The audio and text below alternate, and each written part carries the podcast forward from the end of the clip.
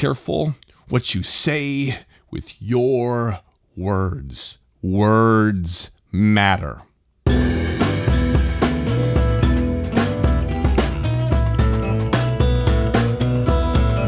I'm excited to dive right into chapter two of Titus uh, today. Looking forward to it. Um, had a wonderful, wonderful weekend gathering with our church family for the first time in like 10 weeks. Um, and we gathered outside and spaced out and had a great time.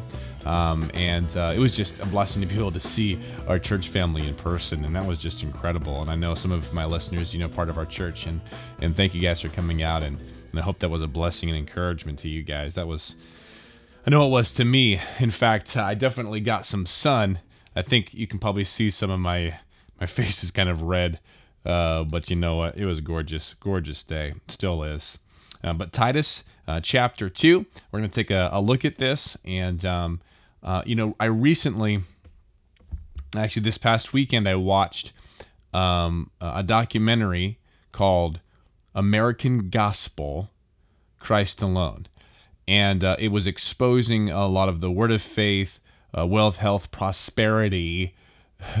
Uh, churches that are out there and, and teachers that are out there, false prophets that are out there. And it also was uh, talking about how it is starting to cross some lines into evangelicalism. I would even say it's broader than that, I'm afraid. I, I've been part of a church at, at one point that taught um, that God blesses us based on the things that we do. As if we can manipulate sovereign God. Anyway, just great documentary. Um, they made a deal. Um, in fact, Benny Hinn's nephew is in it, exposing Benny Hinn. Very, res- I mean, he's he's very nice about it, but he definitely exposes that he's now, uh, you know, gospel preaching pastor, the the nephew of of Benny Hinn. But it's great documentary. Uh, but they made a deal with Netflix to put it on Netflix for right now. Um, so if you happen to have Netflix, it's a great way to check it out.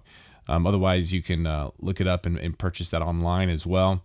Um, very powerful two hours, and I highly recommend it. There was so much in it. I want to watch it again. It was like a two-hour sermon, um, and really just you know great gospel. So if you have Netflix already, go check it out because that'll also help the algorithm get up for more people to see it. But uh, I might be referencing that a little bit today as we go through uh, Titus uh, two. But let's go ahead and start in verse one. But speak thou the things which become sound doctrine, that the aged men be sober grave, temperate, sound in faith, in charity, in patience.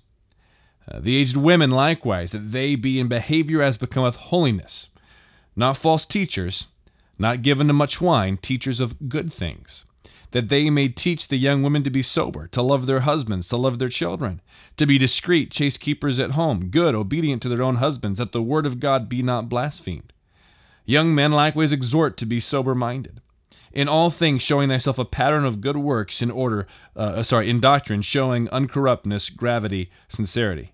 Sound speech that cannot be condemned that he that is of the contrary part may be ashamed having no evil thing to say of you.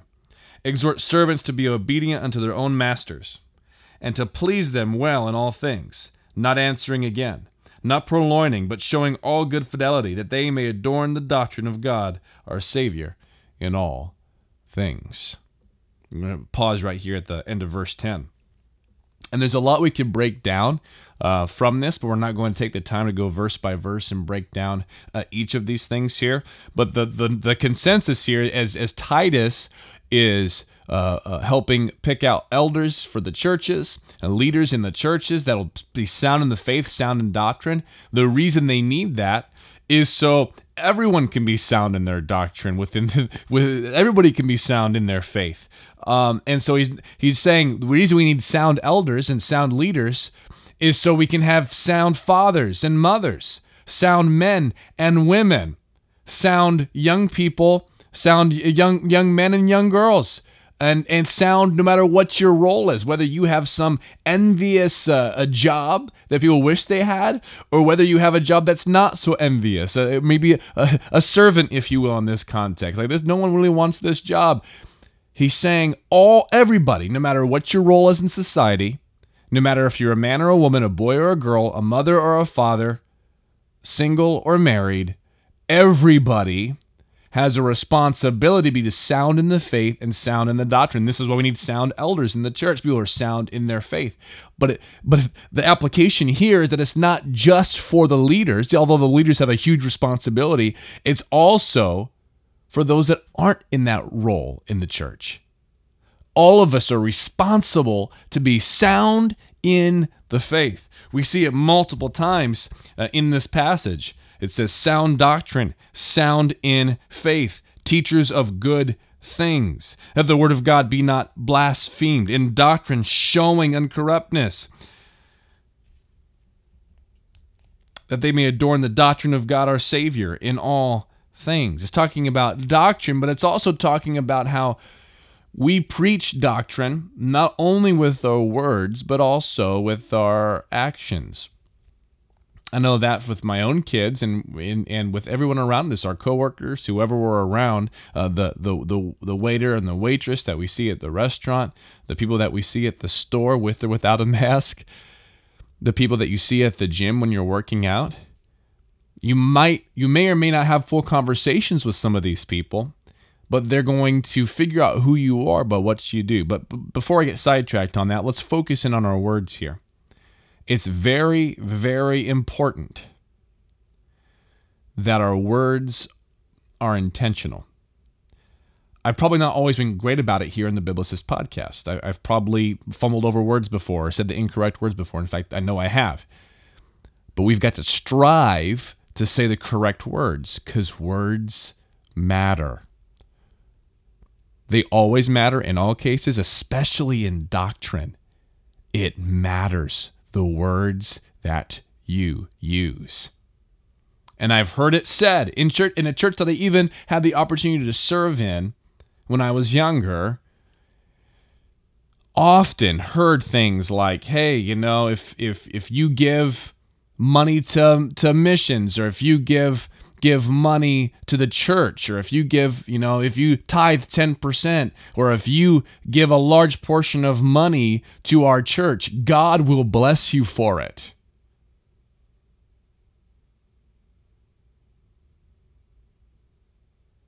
If you give the church money, which is like giving God money, God's going to give you money.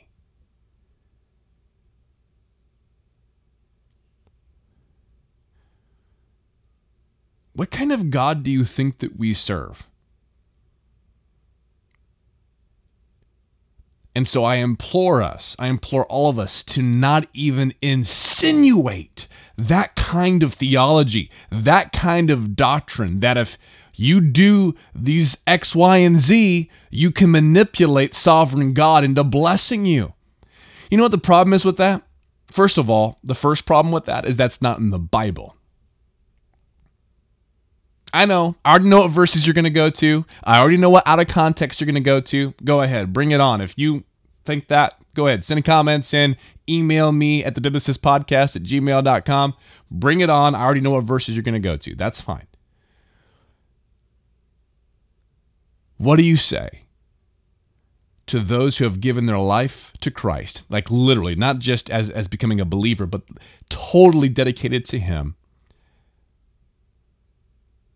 in poverty their whole lives sickness, pain, cancer, death, living short lives in poverty for the glory of God, for the spread of the gospel. What are they doing wrong? This is a little bit of a side bunny hole off, rabbit hole off of this, but this is important.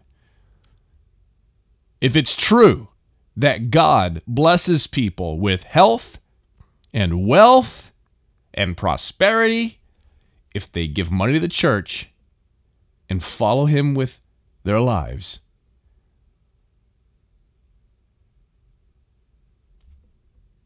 Then why are people like that still dying from diseases? Why are people like that still struggling with finances or poverty? Or having to drink dirty water. It's a preposterous theology. It's a damning theology, and we can't stand for it. We can't stand for it in the church. Your words matter. Be careful how you articulate things. And to think that God's blessing you because you're good or because I'm good, because we're not good. We're not good. That's the whole point of the gospel. We're not good. Be careful what you say with your words. Words matter. Words matter. Do not even imply that we can manipulate God's goodness and blessings by blessing God with our goodness. It's not how it works. God's not a genie that we can manipulate. So let's be careful not to imply it, not to teach it. If it if it smells like if it smells like prosperity gospel, if it's if, if it looks a little bit like it, run away from it. I want to run away from it. There's things that I've said very I've straight up said things in sermons in the past that would go right in that line, and God forgive me for that. It's bad theology. I really don't know if I'm going to get a bunch of amens or a bunch of question marks on this point, but that's fine. It matters what you say. But like I said, it also matters what you do. It matters what you do. We've got to treat people the way God calls us to treat people.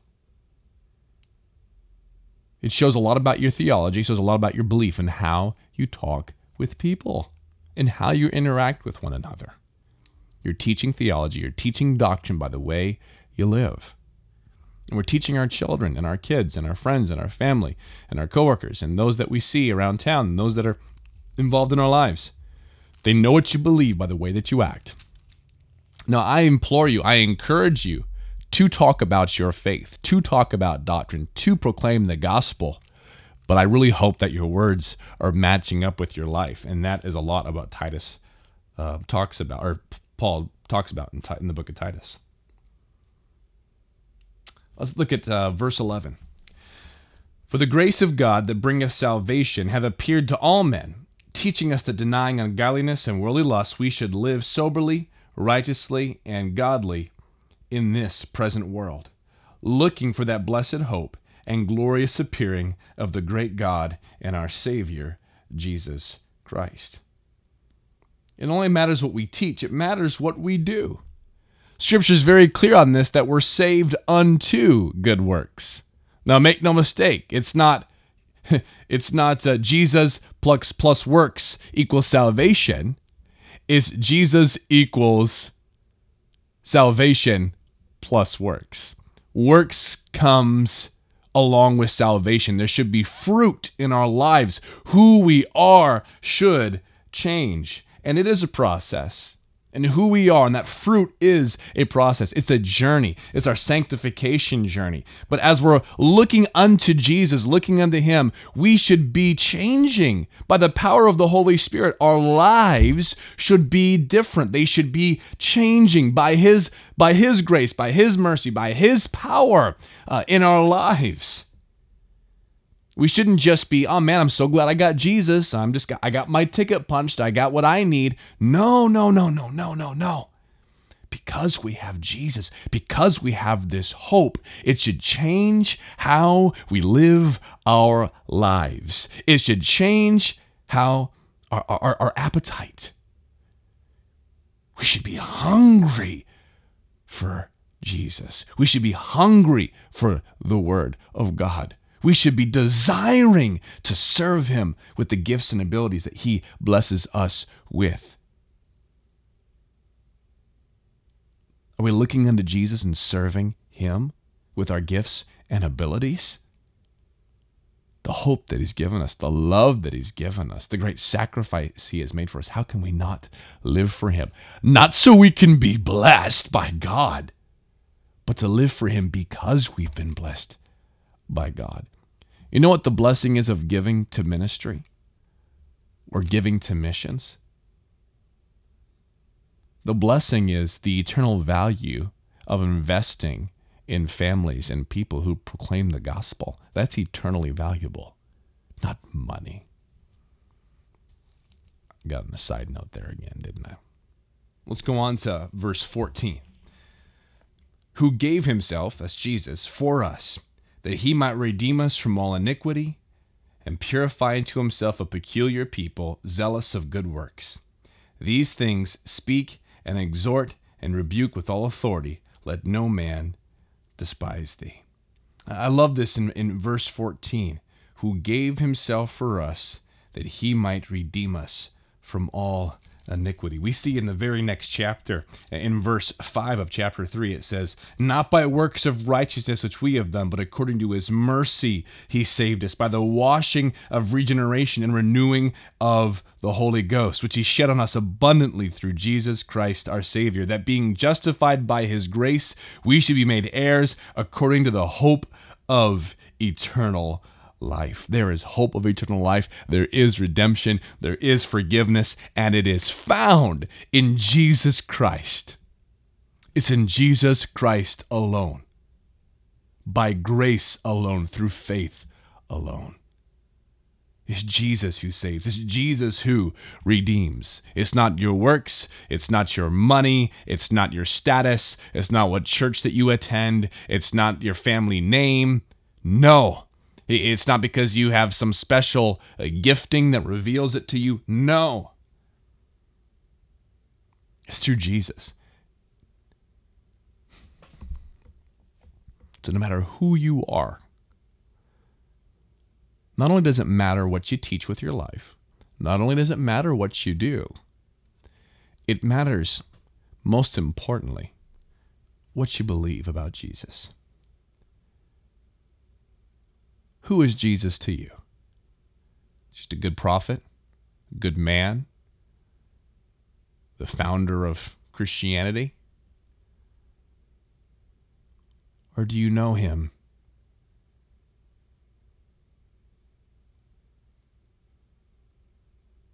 Do you know him? Make no mistake that Jesus is God the Son. He is deity. He is God in the flesh. And make no mistake, he was and is flawless. And when he went to the cross, he went there to take on the sin of mankind. A payment that we could not make. And, and we call this the great trade, where Jesus took on sin so that he might apply his righteousness, his perfectness upon those that believe. He authenticated himself. He finished what was planned from before time, as we talked about in the first chapter. When he resurrected from the dead, authenticating who he was, showing that there's no way the grave could hold him in because he is God. The payment was accepted at the cross. Do you believe? Do you believe? If you believe that you can be good enough for God, repent and believe the gospel if you believe that your religious system will get you to heaven and make you right with God. Repent and believe the gospel. If you believe anything outside the fact that you are a sinner, condemned, worthy of condemnation, worthy of hell, that needs Jesus' forgiveness, needs his righteousness, if you believe anything besides that, repent and believe the gospel of Jesus Christ. In verse, verse 15, Paul encourages Titus to let no man despise him, but to speak rather with authority. And although we do, as Scripture teaches also, we want to speak respectfully, honorably. We want to speak with authority because the truth matters. What's in this book? It matters. It's a matter of life and death.